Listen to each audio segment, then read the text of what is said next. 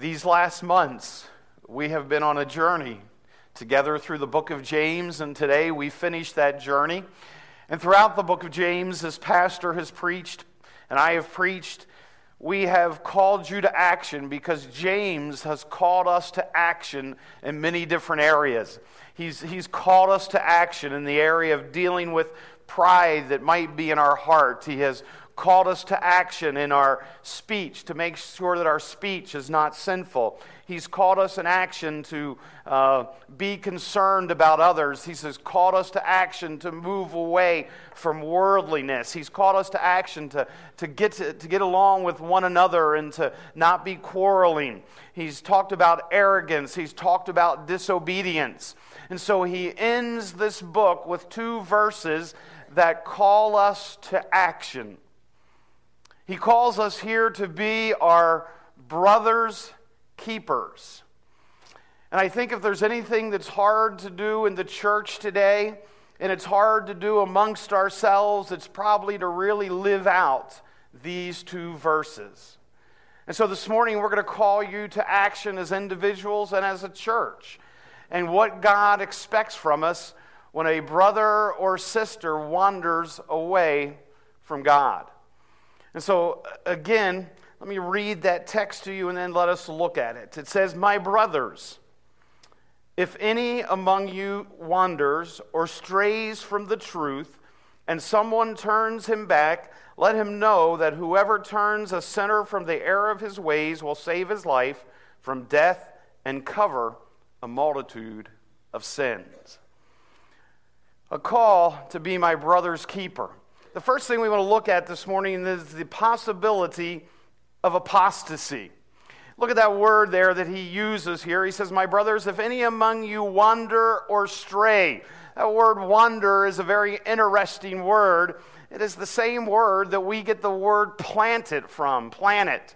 So when you go out and you look up in the sky and you see planet, they are sort of wandering in the sky. We know that everything is moving, and so those planets are wandering uh, in the sky. And he's saying that's what it's like. It's like a brother who has wandered away. He has wandered away from the truth. James, James sees the potential for some of us to be cut loose from the church and to wander out here by ourselves, living in sin, living away from God. And he says, when you see a brother who is wandering, he is going to give us some instruction of what we're to do. And I want you to see what he's wandered from. He said he has wandered from the truth. The word apostasy or truth is used in an interesting way here, and actually it's used in two ways. It means he's wandered, he could have wandered away from doctrinal truth. Other words, no longer does he take the steadfastness of God's word and look at it and, and divide it in the right way, but he is living a wrong truth. He is going a wrong direction with his truth.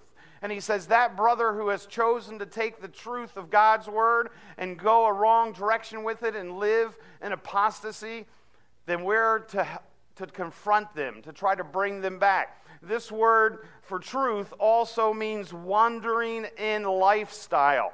So there's two meanings here. If we see a brother who's moved away from the truth of what God's word says into apostasy, maybe they've gone into believing of a work salvation, then we're to confront them. But also, if you have a brother who has chosen to wander by his lifestyle not being right, then we are also to confront that brother. James and the Hebrews and the Hebrew people and their writings never separated intellect and behavior. They never separated the two. Truth is something people do, or truth is something people did. Let me, let me give you a verse to back that up John 3:21. But whoever lives by the truth comes into light, so that it may be seen plainly that what he has done has been done through God. And so he says you can't separate the intellect and behavior, they work together.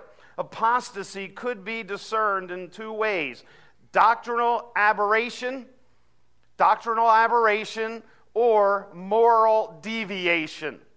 Moral deviation. So they have, they have walked away from the true meaning of Scripture, or they have walked away from living what Scripture says.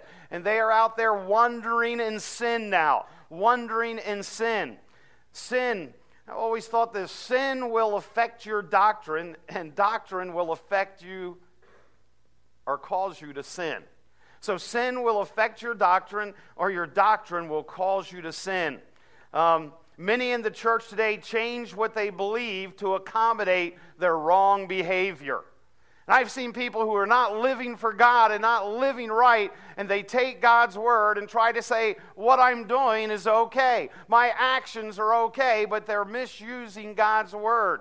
And the second thing is, many in the church take up false doctrine that leads to wrong thinking and actions. They'll take God's word and divide it wrongly, and that will cause them to act wrongly. So, we have to do what Scripture says. He commands us if we see this brother who is wandering in either their doctrine or wandering in their way of living, then we have a job to do. He calls us to action. And I call it the blessing of restoration the blessing of restoration. And these two verses give us some specific things, along with some other texts that we're going to be looking at here this morning. James' great concern is just not that we are able to discern apostasy, but that we do something about it. It's not just that we can point it out and say, wow, look at that brother, they're living in sin, or look at that brother, they have chosen to go uh, to take up a different doctrine and we, and we just stand back and look. No, he calls us into action. And I think this is where it becomes hard for us sometimes.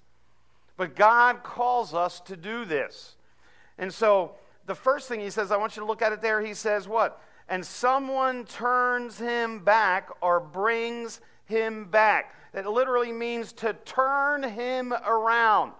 And, and, here, I think one of the great portions of Scripture, and I'll not ask you to turn there, we'll be there eventually anyway this morning, but in Matthew chapter 18, Jesus is talking about here, he, he's the great shepherd, and he has a hundred sheep and he says one sheep wanders away. Again, the same word is used there. He's out there wandering by himself. And what does he do? He leaves the 99 and he goes and he chases after that one person who's walked away. And he, and he brings that sheep back. He restores them. And listen, we are just like sheep. We so easily wander away into our own lifestyle, into the lifestyle of this world.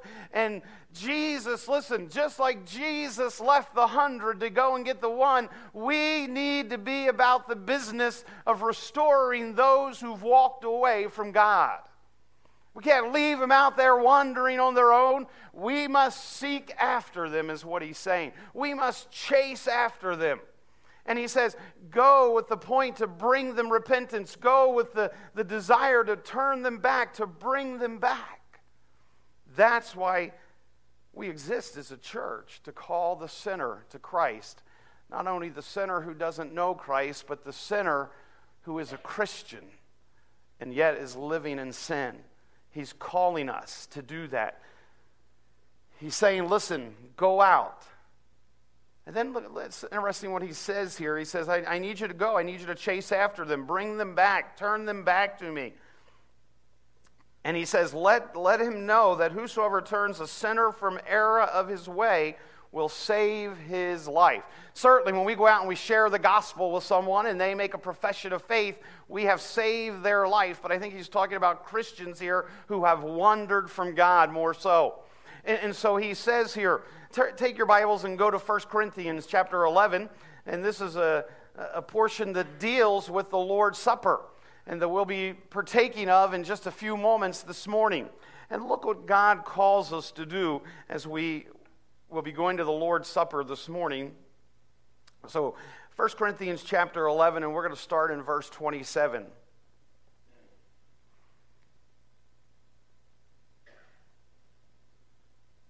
He says, Therefore, whosoever eats this bread or drinks this cup of the Lord in an unworthy way will be guilty of sin against the body and the blood of the Lord. So a man should examine himself in this way. He should eat the bread and drink from the cup. For whosoever eats and drinks without recognizing the body and eats and drinks judgment on himself. This is why many are sick and ill among you, and some have fallen asleep or they have died. So, what is he saying here? He said, Listen, as you come to partake of the elements that remind us of the broken body of Christ and his shed blood, as you come to partake of that this morning, you are called to examine yourself. It's not the time for you to examine someone else. This is the time to examine your own heart. It's not the time for a husband to sit there and examine his wife or a wife to sit there and examine or, or you to examine the person and say, No, this is for you to look at where you are with God. And, and if there's anything that is not right, then you need to confess that. In fact, you'd be better this morning if you have aught against a brother or sister when the elements go by, just to let them go by and not take of them.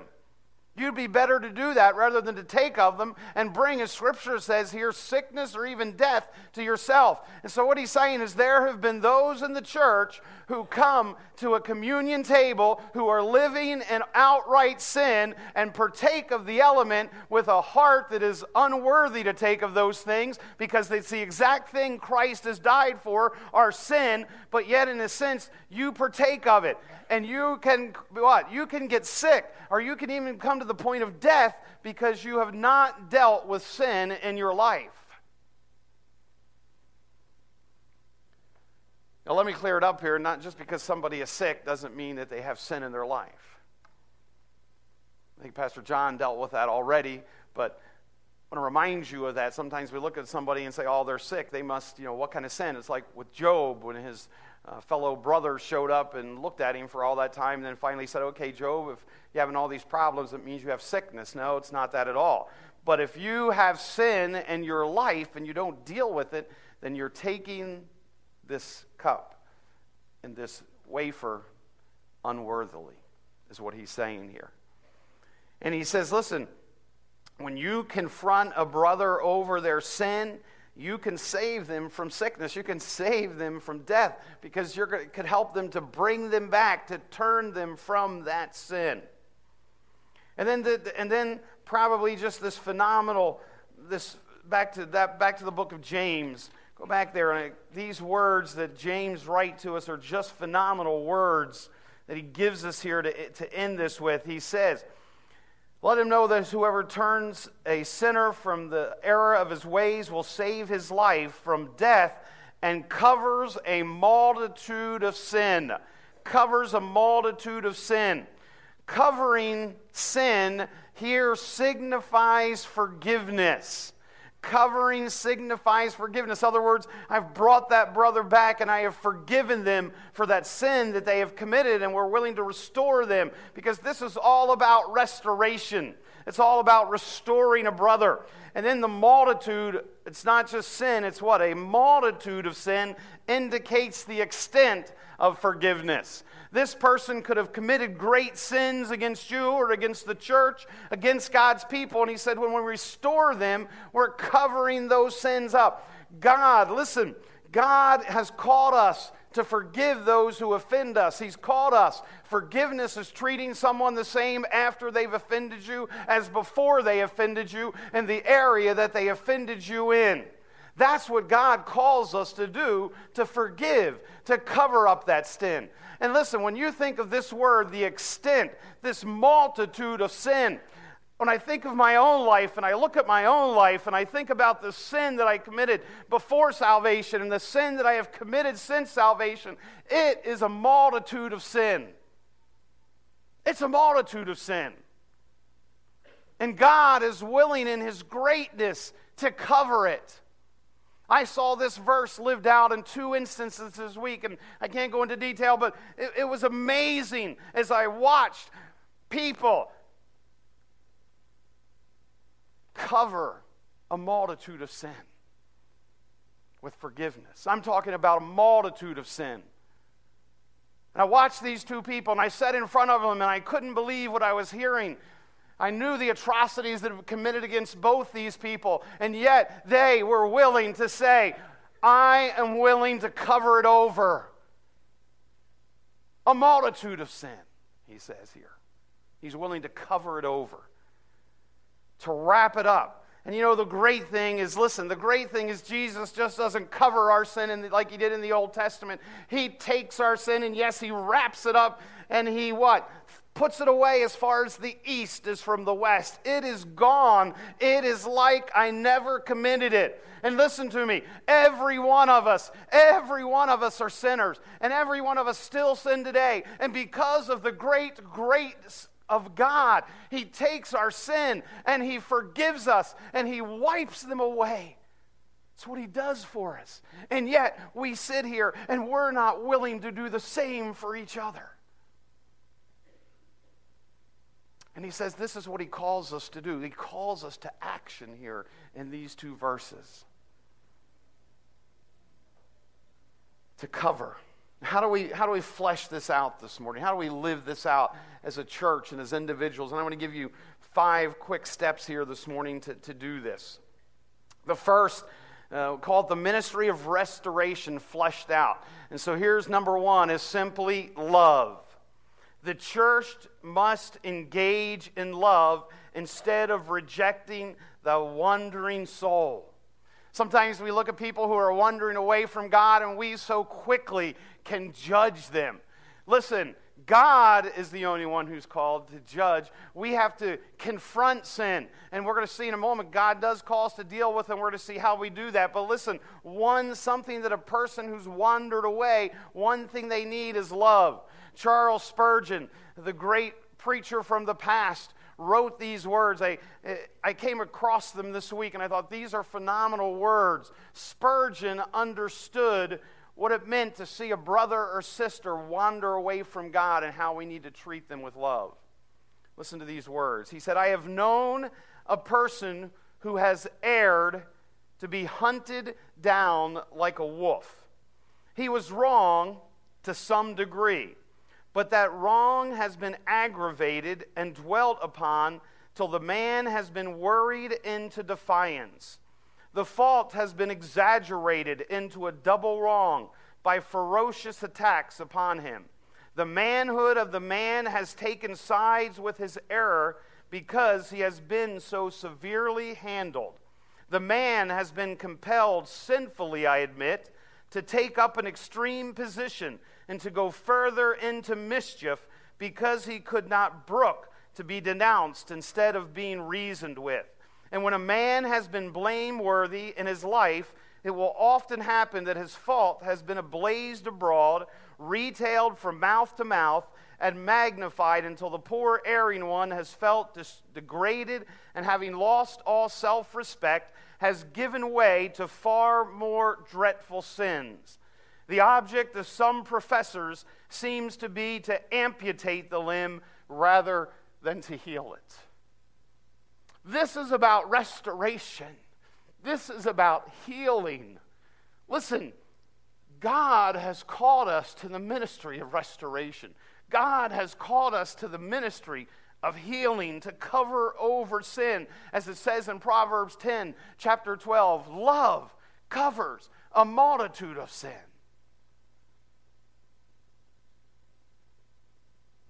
Relationships through which, or love cares and maintains a relationship through which the grace of God is pleased to move. That's what it's about. It's about chasing after that person and let them know that we love them and we care for them and become that vehicle through which God can show His grace and use grace. Love. The second is the word integrity. It's the word integrity. We must possess what we want that wandering brother to have. It says in Galatians 6 1, brothers, if someone is called in a sin, you who are spiritual, you who are what? Spiritual, should restore him gently. But watch yourselves, or you also be tempted. Sometimes we're so easy to quick and judge people and say, well, uh, you know, look at them. Listen, but by the grace of God, any of us can be there. But by the grace of God, any of us can be there in a moment. And so he's calling us here, he's calling us to make sure that our life is one of integrity, integrity of heart, of this, um, authenticity of one's soul is seen in the eyes and heard in the tone of voice. Restorers must be spiritual people. Restorers must be people who are concerned about bringing that person back. You know, it's interesting when I, when I was thinking about this thing of integrity. How do, how, do we expect obedience from our children? Do we? Yeah, we do. And, we, and, and when do we expect that obedience? Now. Right? Is that right? Is that not right? Okay? We expect it now. But, you know, it, it's funny how sometimes, you know, we have somebody who's out there wandering in sin and we want to confront them or we want to bring them back, but we're not willing to deal with our own sin first. And Scripture says what? Deal with the what? Deal with the pole in your eye before you deal with the toothpick in somebody else's. And so he's, he's saying here listen, integrity. Make sure that you're right with God. The third is prayer. Prayer. The Apostle John, near the end of his first pastoral letter, says, If anyone sees his brother commit a sin that does not lead to death, he should pray, and God will give him life. 1 John 5 16. We must pray for the erring one. Sadly, so often instead of our words going up to God, they go out to others and gossip. Oh, did you hear about so and so? Did you hear what they did? God say, no, listen, it's about prayer. It's about prayer. Our prayers ought to be specific, detailed, regular, and passionate. As James said, John, Pastor John preached about this. The prayer of the righteous man, what? It's powerful, it's effective, it availeth much, Scripture says. And so we need to be praying for that brother who is out there wandering. I think one of the greatest books to me that calls us to do this type of thing is the book of Hosea, where Hosea has taken to himself a wife, and it's a picture of the really it's a picture of Israel and God and how Israel had been the adulterer and out living a, an adulterous life and from God. And so God says, here's an illustration. Here's uh, here's the prophet Hosea, and he has to take this wife to him who's a prostitute, Gomer and he takes her. And God says, I want you to keep chasing after her, chasing after her. And, and Hosea, it says he takes her away for a weekend into the desert. It says he woos her into the desert, and he has this, he tries to tell her, listen, please turn away from your prostitution. And so then all of a sudden, you find in the book of Hosea, you find in him praying this hedge of protection around her, praying that her, her lovers would be turned away from her, they would be repelled by her. And we see God answer that prayer. And all of a sudden, she's a prostitute without business means she has no money. And the next thing, she's, a, she's down on the trading block in the middle of town, and here, that's his wife being sold as a slave in the middle of town. And God comes to him and says, Hosea, I want you to go down in the middle of town in front of all those people, and I want you to buy back your own wife. Can you imagine what Hosea must have thought? Remember, he's a man just like you and I, and a man just like we are. To go down and be humiliated, she's my wife, and now you want me to pay a price for her? Oh, listen to me. That's what God did for us. We're out so often prostituting with the world, and yet He paid this phenomenal price for us the price of His shed blood and His broken body. And He says, listen, this is what we need to be doing for others also.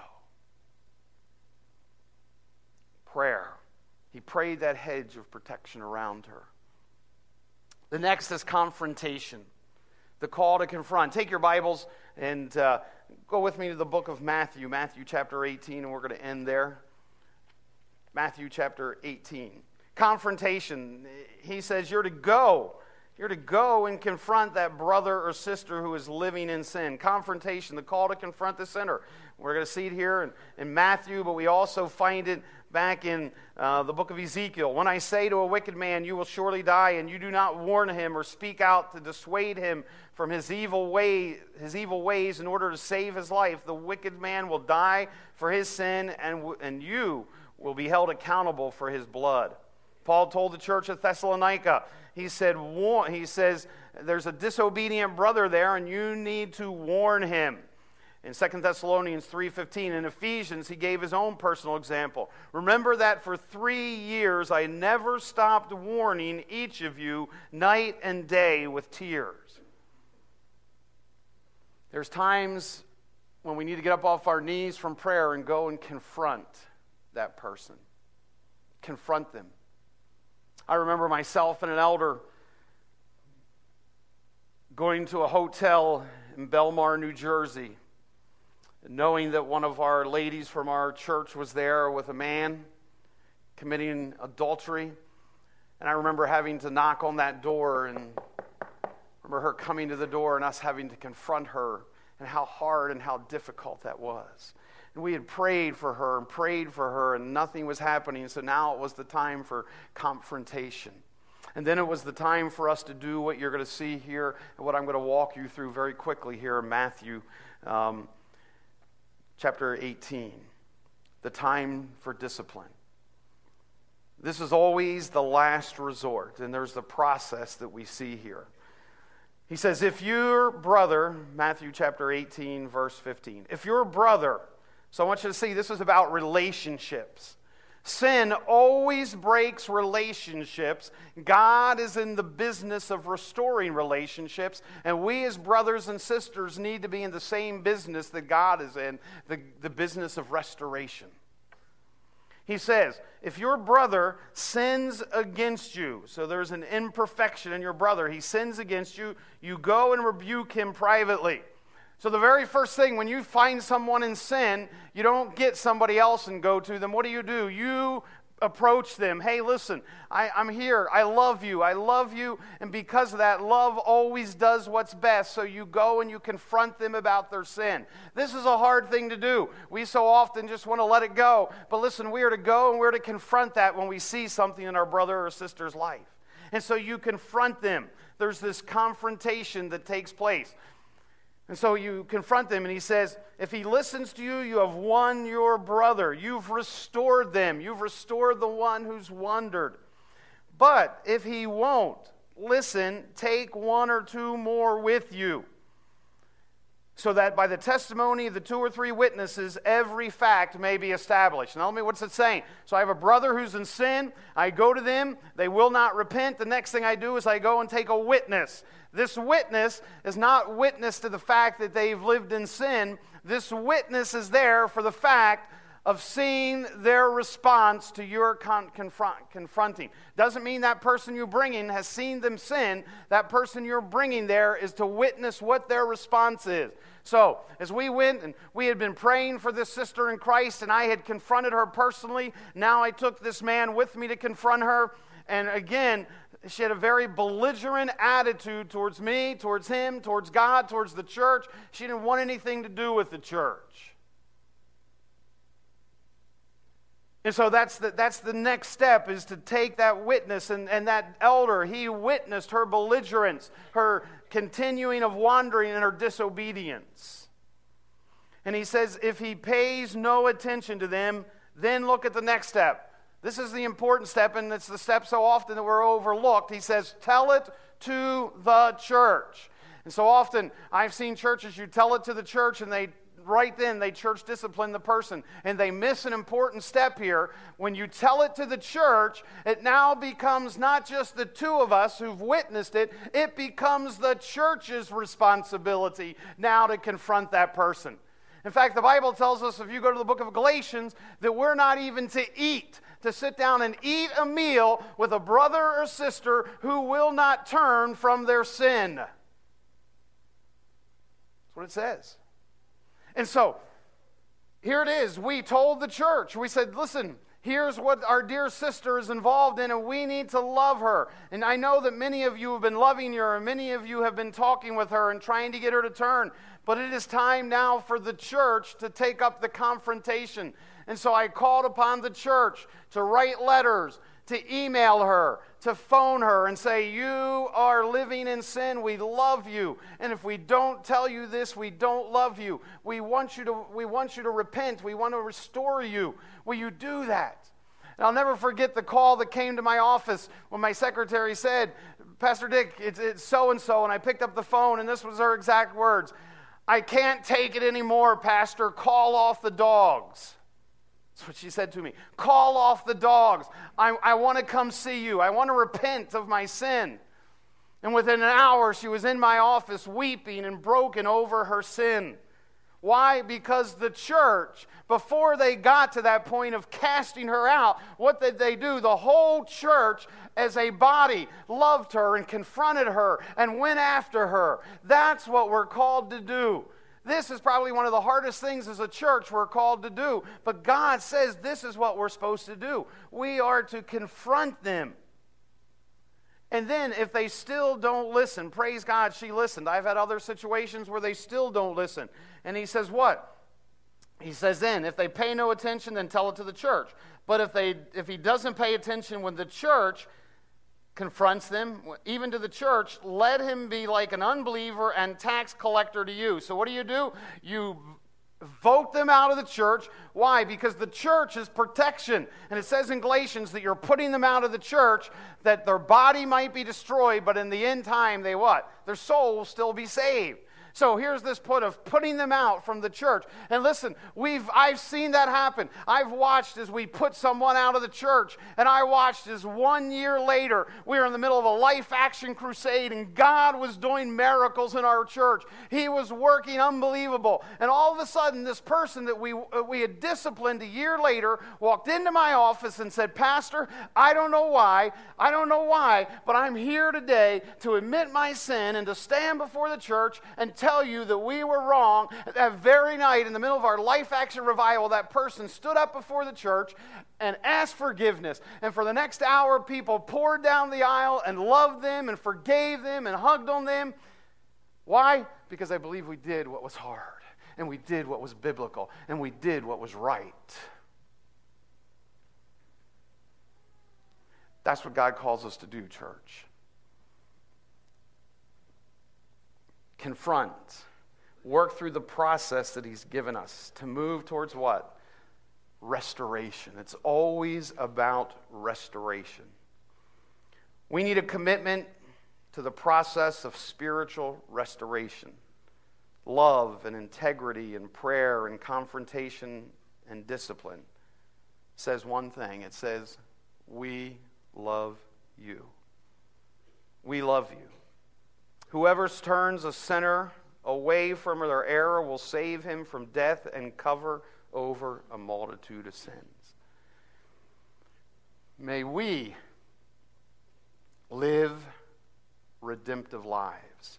May we live redemptive lives, restoring, wandering souls to Christ. That's why we're here, church. We're here for the ministry of restoration. Let's not forget this important ministry that God's called us to.